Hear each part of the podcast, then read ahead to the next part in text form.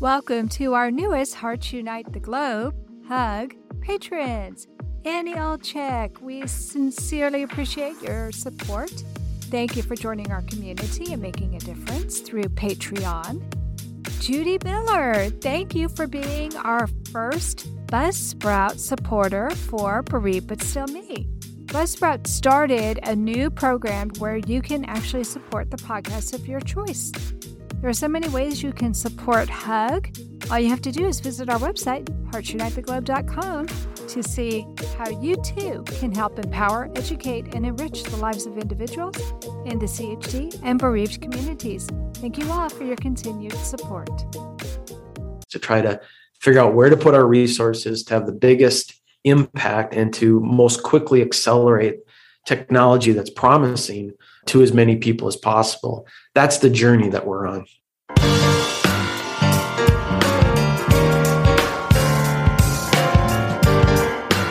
Welcome to Heart to Heart with Anna. I am Anna Jaworski and the host of Heart to Heart with Anna. I'm also the mother to an adult with a single ventricle heart who is now 27 years old.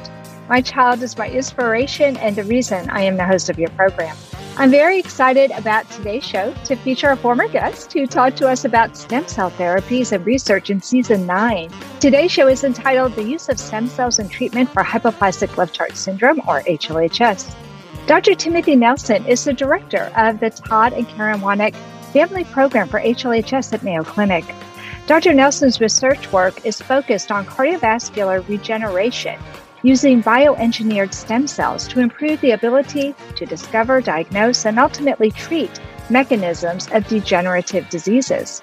As director of the program, Dr. Nelson and his team are specifically interested in the cause of HLHS and finding ways to delay and prevent heart failure for individuals with HLHS. To better understand and treat this congenital heart disease, the program has taken a multifaceted approach that includes research into stem cells, genetics, imaging tools, and the creation of a biorepository. The program has launched clinical trials using autologous stem cells, also known as stem cells collected from an individual's own body. In June 2020, HeartWorks was created to accelerate and expand the product development undertaken by the program at the Mayo Clinic. Welcome back to Heart to Heart with Anna Dr. Nelson. Hey, Anna, it's great to be with you again today. Thank you for the invitation. I am so excited to have you with me because we have a lot to talk about. The last time you were on a program, we talked about the research project you were conducting on children with hypoplastic left heart syndrome or HLHS. And the first season of episode nine featured Jennifer Gutman, whose son received stem cells from umbilical cord blood. It was so exciting to have you come on the program at the end of the season to tell us more about your research. So, can you tell us how that project is doing now? Yeah, it's great to be back and give you the update on the progress we're making. And it's hard to even remember back to those days of when we started. So much has changed as we'll talk about today. But in the terms of that particular project, we have moved it past phase one clinical trials and we're now completing a phase 2B clinical trial. What that means is we will have treated 50 patients and we will have recruited 50 control patients in the coming weeks at this point and close out a study that perhaps is going to be the largest study in the world focused on hypoplastic left heart and stem cell therapy. It's only 50 treated and 50 controls, but that's a big sample size for this world of congenital heart disease. And it's been the pathfinder clinical trial for us that has now launched many other trials that we're working on as well. So we're excited to close that phase two study out and in the coming months, we will be making a determination whether we go on to a larger phase three study to show and establish full clinical efficacy on that product. So we're encouraged with what we've seen so far, but obviously we have to analyze the data, and that's what our focus will be on the coming couple of months that is just so exciting to me. And I've talked to some other doctors at other facilities who have also started doing some stem cell research. Do you think this will become a multi institutional project at some point? Well, we do. Um, we actually believe that stem cells regenerative medicine is a tool in the toolkit that can change the standard of care for congenital heart disease. As you all know, HLHS is an example of some of the most severe congenital heart disease. But in many conditions, as we'll talk about as we go forward today, having a bigger, stronger heart and using stem cells, regenerative techniques to strengthen the heart muscle, we think that should and will become part of standard of care. But we obviously have to collect the data and establish that in a robust scientific way for that to happen. Right. Do you have any results that you can talk about yet? We have published the phase one study, and the results of that were obviously a safety and feasibility study, which established the ability to do this, to do the cell collection, processing, and surgical delivery on top of the standard of care surgeries that single ventricle kids go through. So we've published that, and the results of that is too small to say if this is going to benefit kids in the long run, if the outcomes will be better. But we did have some signals that encouraged us with better ejection fractions at the immediate post operative time. But you never know if this is just sample variation or if this is really a true signal for the product. So we're cautiously optimistic and we recognize that we have to increase the number of participants that we're able to collect data on to be able to definitively prove the benefit. Right. It's hard to overgeneralize when you have such a small population, but it's exciting to see. Yeah, and the other way that you do that is we have another parallel team that works within our group that focuses on preclinical studies. And as much effort as we put into the clinical trials, we have a similar effort in preclinical model systems where we test and continue to refine these products. And there we can be much more mechanistic focused on how these products work there's some signals there that are very encouraging that this product is doing some remarkable things of improving the strength of the heart. And those studies are obviously more easily done in a preclinical setting than what we would be able to do in a clinical setting. So it's both of those things that side by side allows us to continue to advance this field. Right. So when you say a preclinical setting, does that mean in a setting where you're using animals or is it just all theoretical and stuff that you would see on a computer but not actually in a human being? Yeah, good question. So the FDA requires us to have preclinical model systems before we would test it in a clinical patient. And so those model systems are generally small animals and large animals. And so depending on the product, we will use many different preclinical or animal model systems to be compliant with the regulations of the FDA.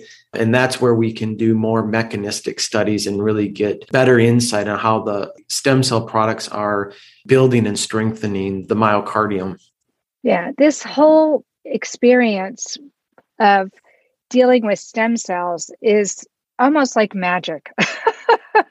it's not something that most human beings like me, most lay people, we're not going to get a chance to see this. And it seems kind of magical that you can take somebody who has a low ejection fraction and insert umbilical cord blood or I guess that's what you do. I, have seen the expression seeding it. Can you explain what that means?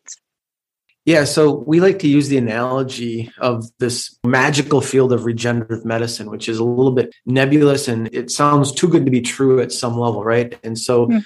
we try to break it down into fertilizers and seeds. So there are products like umbilical cord blood that can be processed and really functions as a fertilizer. When you put those cells into the myocardium, the umbilical cord blood itself does not create new heart muscle, but it acts as a fertilizer to allow the infant's heart to grow bigger, better, and stronger. And in preclinical model systems, we can definitively show this that there is an increase in heart growth of the myocardium when these fertilizers are added. And so cord blood and bone marrow derived cells are good examples of what we call fertilizers that we can make the heart grow bigger and stronger. And like any fertilizer, it might be true that repeat dosing and repeat utilization of that could have a bigger bang for the buck. On the other hand, there's other cells that we also make called bioengineered cells that are more like seeds. And in that case, they actually grow into heart muscle. So we are now scaled and producing cells that are beating, contracting heart muscles in the lab that are genetically identical to the patient we started from. So we start from a piece of skin and make a bioengineered beating heart muscle in the lab. And we're on the cusp of uh, submitting that to the FDA for permission for another clinical trial that we can talk about. So, fertilizers and seeds our analogy to help people understand that this magical field of regenerative medicine really distills down to some key fundamental scientific building blocks of fertilizers and seeds. And ultimately, we want to have a combination of these to make everybody's heart stronger because we all believe that a stronger heart muscle will lead to better outcomes for children with single ventricle heart disease.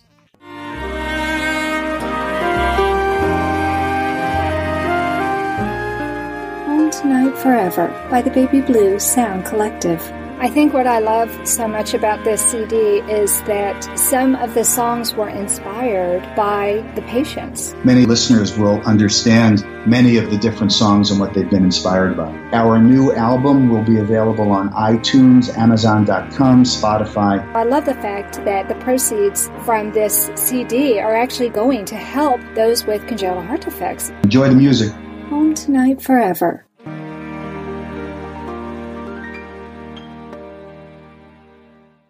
This content is not intended to be a substitute for professional medical advice, diagnosis, or treatment. The opinions expressed in the podcast are not those of Hearts Unite the Globe, but of the hosts and guests, and are intended to spark discussion about issues pertaining to congenital heart disease or bereavement.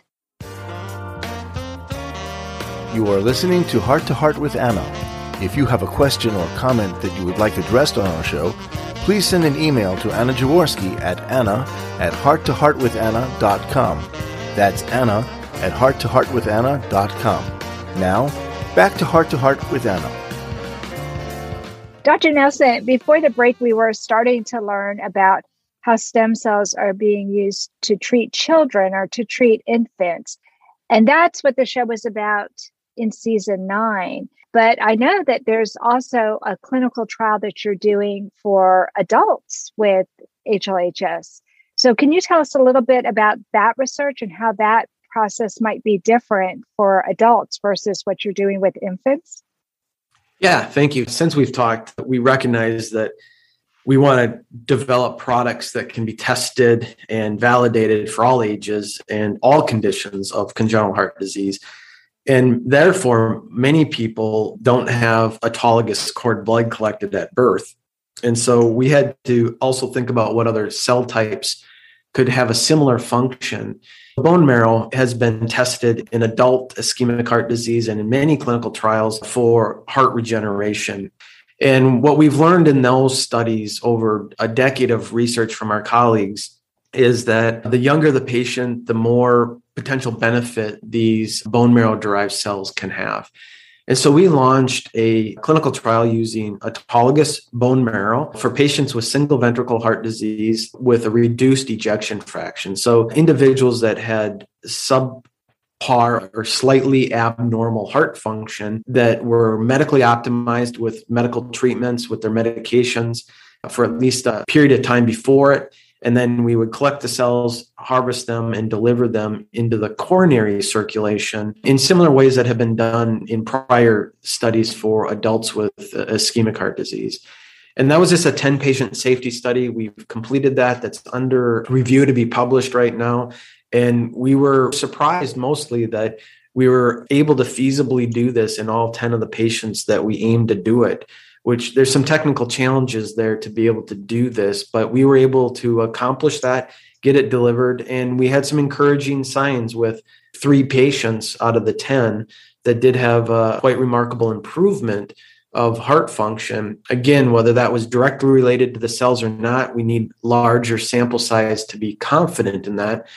So that's where we're at. And we're currently trying to build the resources and the partnerships to be able to scale that into a larger study. Well, I happen to have spoken with one of the patients on Facebook, and he's actually going to be coming on my program later to talk about it. It's amazing. You could take somebody who might actually only have the option of transplant. And with this process, strengthen their heart so that they could still use their own heart. Isn't that true? That's exactly right. I mean, from the beginning, we've had the dream that could we make transplant go from sometime in the future to never in the future, right? Could we delay and prevent transplant by building and strengthening the heart that our individuals have today? No matter how good or bad that their heart is, everybody wants to keep their heart. And if we can make that stronger and keep their heart, that makes it better for everybody. And, and we do believe that the science is ready to be able to do this. It just takes the clinical experience and the clinical data and the iterative improvements on to be able to make that vision a reality. And, and we're well on our way to working through those processes because the vision should be something that compels and motivates us all to try to get there because the need is so great. The need is so great. So, have you noticed a huge difference between the regenerative process of stem cells from cord blood versus stem cells from bone marrow? Yeah, it's a great question. We've looked at it, we've tried to compare. We do know that there's differences between the cell types. Are those differences significant to the point that one is far superior than the other? We're not 100% confident. It's an academic debate at this point, and at some level, we pragmatically want to use what's available to us cord blood is a lot easier and safer to collect for an, an infant than bone marrow. And obviously, bone marrow is the only option for some adults. So, from a pragmatic standpoint, we're trying to learn from both of those cell types to ultimately make the best product and learn from it. But we recognize that both of these products have its limitations, that the fertilizers are not going to build a new heart if you don't have the irrigation, the fertile soil and the seeds to grow new heart muscle. So because of that, we're probably moving disproportionate amount of our effort into the bioengineered, which is really a game-changing technology where those cells actually do create beating heart muscle. And anybody that's interested in that, we do a live tours in our lab and we can bring through a Zoom format anybody that wants to come see for themselves these cells in action and how we make them because it's hard to believe this until you see it for yourself. But when you look under the microscope and see the cultures of beating heart muscles that were originated from a skin biopsy from an individual patient you then can start imagining what we imagine that these seeds can grow heart muscle. And that really should be the game changing technology that allows us to go beyond the limitations of fertilizers. Yeah, it's just amazing to me. This study has been going on since 2015 which is just amazing to me because I remember when you were first getting started and I was so excited and it really feels like it was just yesterday, Dr. Nelson. What sort of effects have you seen so far, or what have your patients been reporting to you? Yeah, so from the cord blood infant study, we, are obviously following those patients for a long time. The study is actually a four year follow up. So we're going to continue to follow them. And we have not followed all of those patients for four years. So we're looking for standard things like echo, cardiac function, medications that they take, things like that to see if we can see an improvement of their overall outcome. The adult study with bone marrow, we again follow them with echoes and MRIs and are reporting more of the arrhythmias and heart function in those patients. The most specific thing that we know today that we didn't know in 2015 is in our animal models that shows that we can actually grow heart muscle and the heart can regenerate when you are younger. Let's say younger is defined by less than 20 years of age, less than 10 is better, less than three is even better. And we can show mechanistically that the heart muscle does grow and divide and proliferate with these fertilizers. So those are some of the things that we've learned. It does take time to follow patients long term and to be very conservative in our interpretation because we don't want to miss any safety concerns with these products and make things worse. So we move as fast as we can to be as safe as we can. So, is there any concern that there might be too much growth? Yeah, it's a great question. I get that question a lot. What happens if you grow it too much? And anybody that has a congenital heart defect known as hypertrophic cardiomyopathy has a clinical situation where too much heart muscle in the wrong spot can be damaging. We're watching for that. We think that that would be unlikely with what we see at this point. We're talking much more incremental growth than what that pathological growth would be. But that's definitely something that we and the FDA and regulatory bodies are going to be watching carefully. But we don't have any reason to believe that that will be an outcome of what we're doing currently. Yeah, from what I have seen, and I am following you as closely as a layperson can, is that the people that you're choosing for your study have hearts that are pretty weak and really need the boost. So it's unlikely that it will happen. Is that true? Yeah, that's right. We pick carefully the patient populations to see the efficacy and the effect of our products and to do it with the guidance of the FDA so that we're picking the right patient population to move these technologies forward. Ultimately, as things get proven and we've treated over 150 patients uh, across all of our protocols, you start getting more confidence after 150 patients than you do after five patients that the sure. safety profile is indeed safe. And with that increased confidence, then you start thinking, how do we use these products in a more preventative way? How do we use them in healthier patients that are doing well today with the goal to preserve that?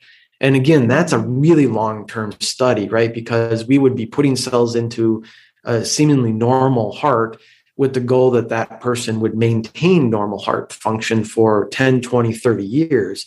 So those are extremely expensive, time consuming studies that we have to think about who's the right funder to be able to do those types of studies. And all of that is, is part of the dialogue that our team embraces on a daily, weekly basis to try to figure out where to put our resources to have the biggest impact and to most quickly accelerate technology that's promising to as many people as possible. That's the journey that we're on. Anna Jaworski has written several books to empower the congenital heart defect or CHD community. These books can be found at Amazon.com or at her website, www.babyheartspress.com. Her bestseller is The Heart of a Mother, an anthology of stories written by women for women in the CHD community. Anna's other books, My Brother Needs an Operation, the Heart of a Father, and Hypoplastic Left Heart Syndrome, a handbook for parents, will help you understand that you are not alone. Visit babyheartspress.com to find out more.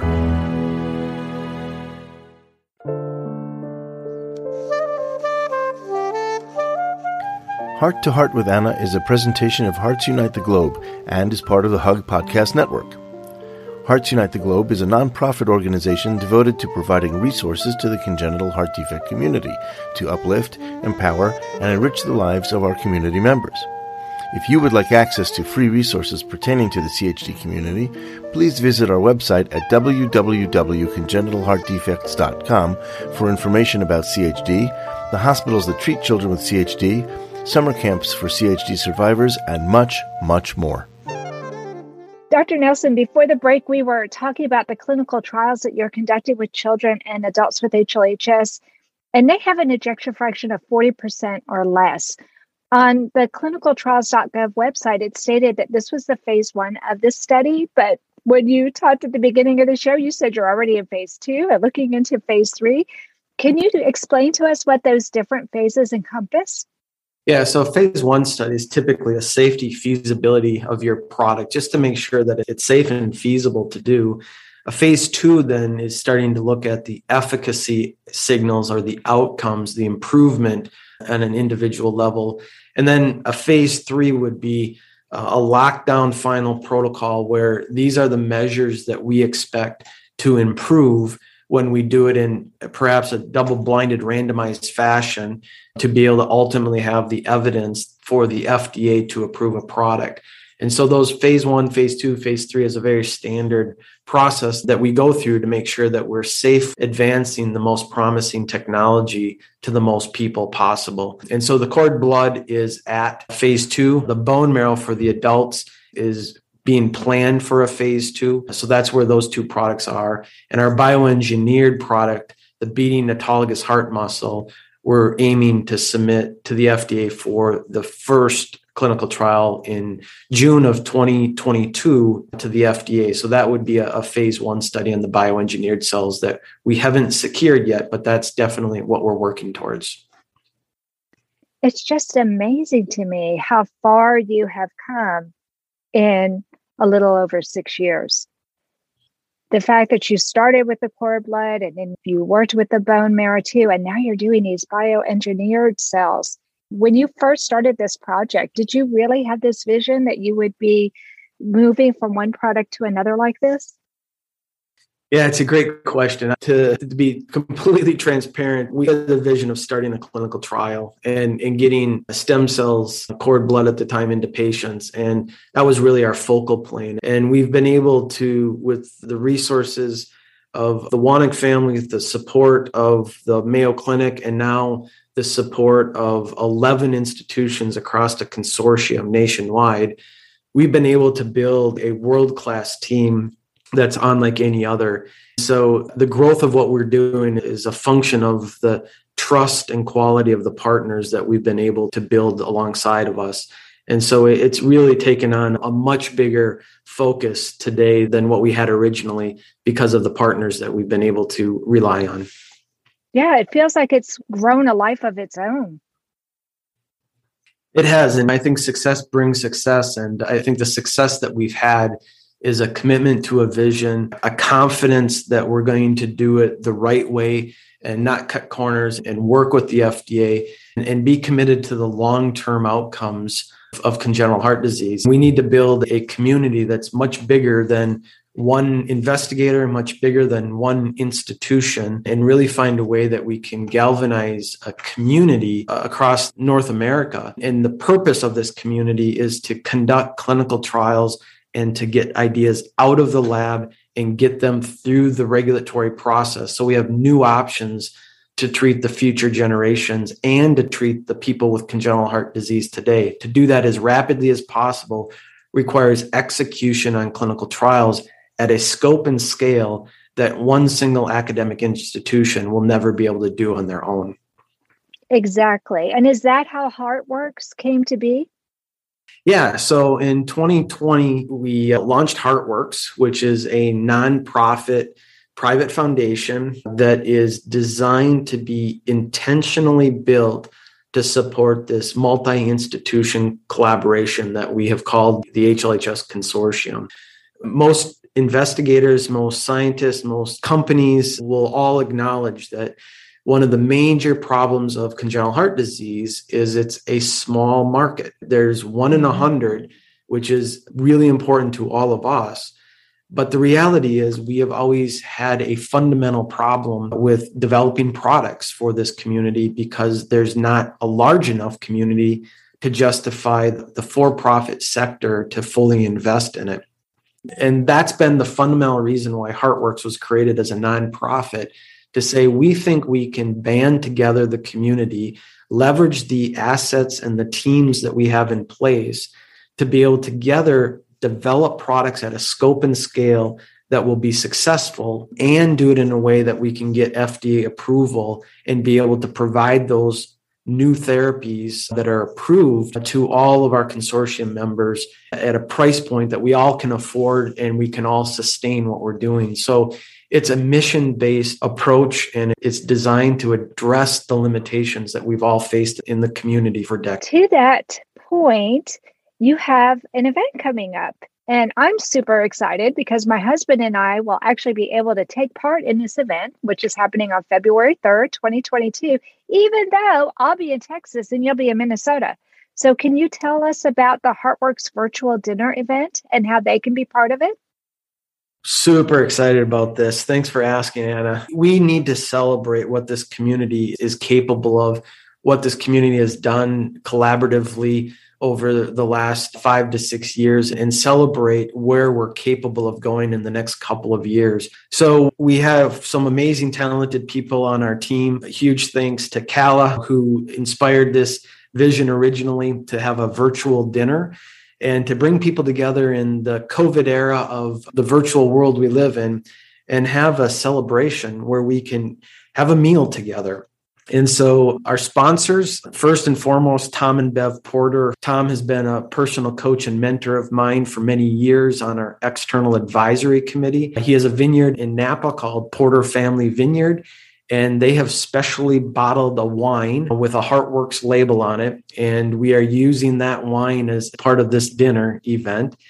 And then another special partner that has been with us literally from the beginning, Karen, is the owner of an aquaponics facility that raises farm raised Atlantic salmon. And the salmon that her facility produces is extremely heart healthy. And uh, we're extremely proud to partner with her. Salmon fillets are going to be shipped along with their greens in a box to your home. And we're going to have a meal and wine for two in your home, wherever you are in the United States. We have some celebrity guests. We've got Greg Olsen, prior tight end and now NFL commentator on, on, Fox Sports. He, as most of you know, has a son, TJ, that has gone through this journey. And he's going to be our celebrity host for the evening. And then oh we have gosh, Ethan. That would be so cool going to be amazing. I didn't realize that when I signed up for this. I just was so supportive of your idea. As soon as I found out, I said, sign me up. But I had no idea that we would be having this guest on. That's awesome. We have Ethan Bortnick who will be joining us. Who uh, his brother Nathan has HLHS, and he is a up and coming musician. He's been a professional musician since age six, I believe. He's going to perform a couple songs for us. And then we've got some amazing giveaway gifts too that will keep as a surprise for the evening, but be present to win type of prizes we're super excited about. It's just going to be a fun event. It may be the largest virtual event for the congenital heart community ever. We currently have over 371 registrations for meals of two. So we might have over 600 people join us that evening. And maybe some of your followers will want to join. We won't be able to send them the food and wine at this point, but we are opening it up for anybody to be able to join us and see the celebration of what we're working collaboratively towards. I was so excited to see this because we're going to actually be preparing a meal together sitting down and enjoying food together. So we'll be in communion with each other and then sharing entertainment. I've never seen an event like this before, Dr. Nelson. It's amazing. Yeah, we're super excited. It's a little bit nerve wracking to try to pull this off with a technology platform and do everything that you just said, which is exactly right. We're going to cook together, we're going to eat together, and we're going to celebrate together. But whatever happens with the technology and however it plays out, I know it's going to be a memorable night. And I should also say, we've got a chef that will be guiding us through the meal prep, who he himself has congenital heart disease. So it's just really remarkable oh to see. Gosh. I didn't know that. People. Wow. Yeah. Even the chef has a heart defect? Correct. So you don't even have to know how to cook. We'll walk you through every step of the process.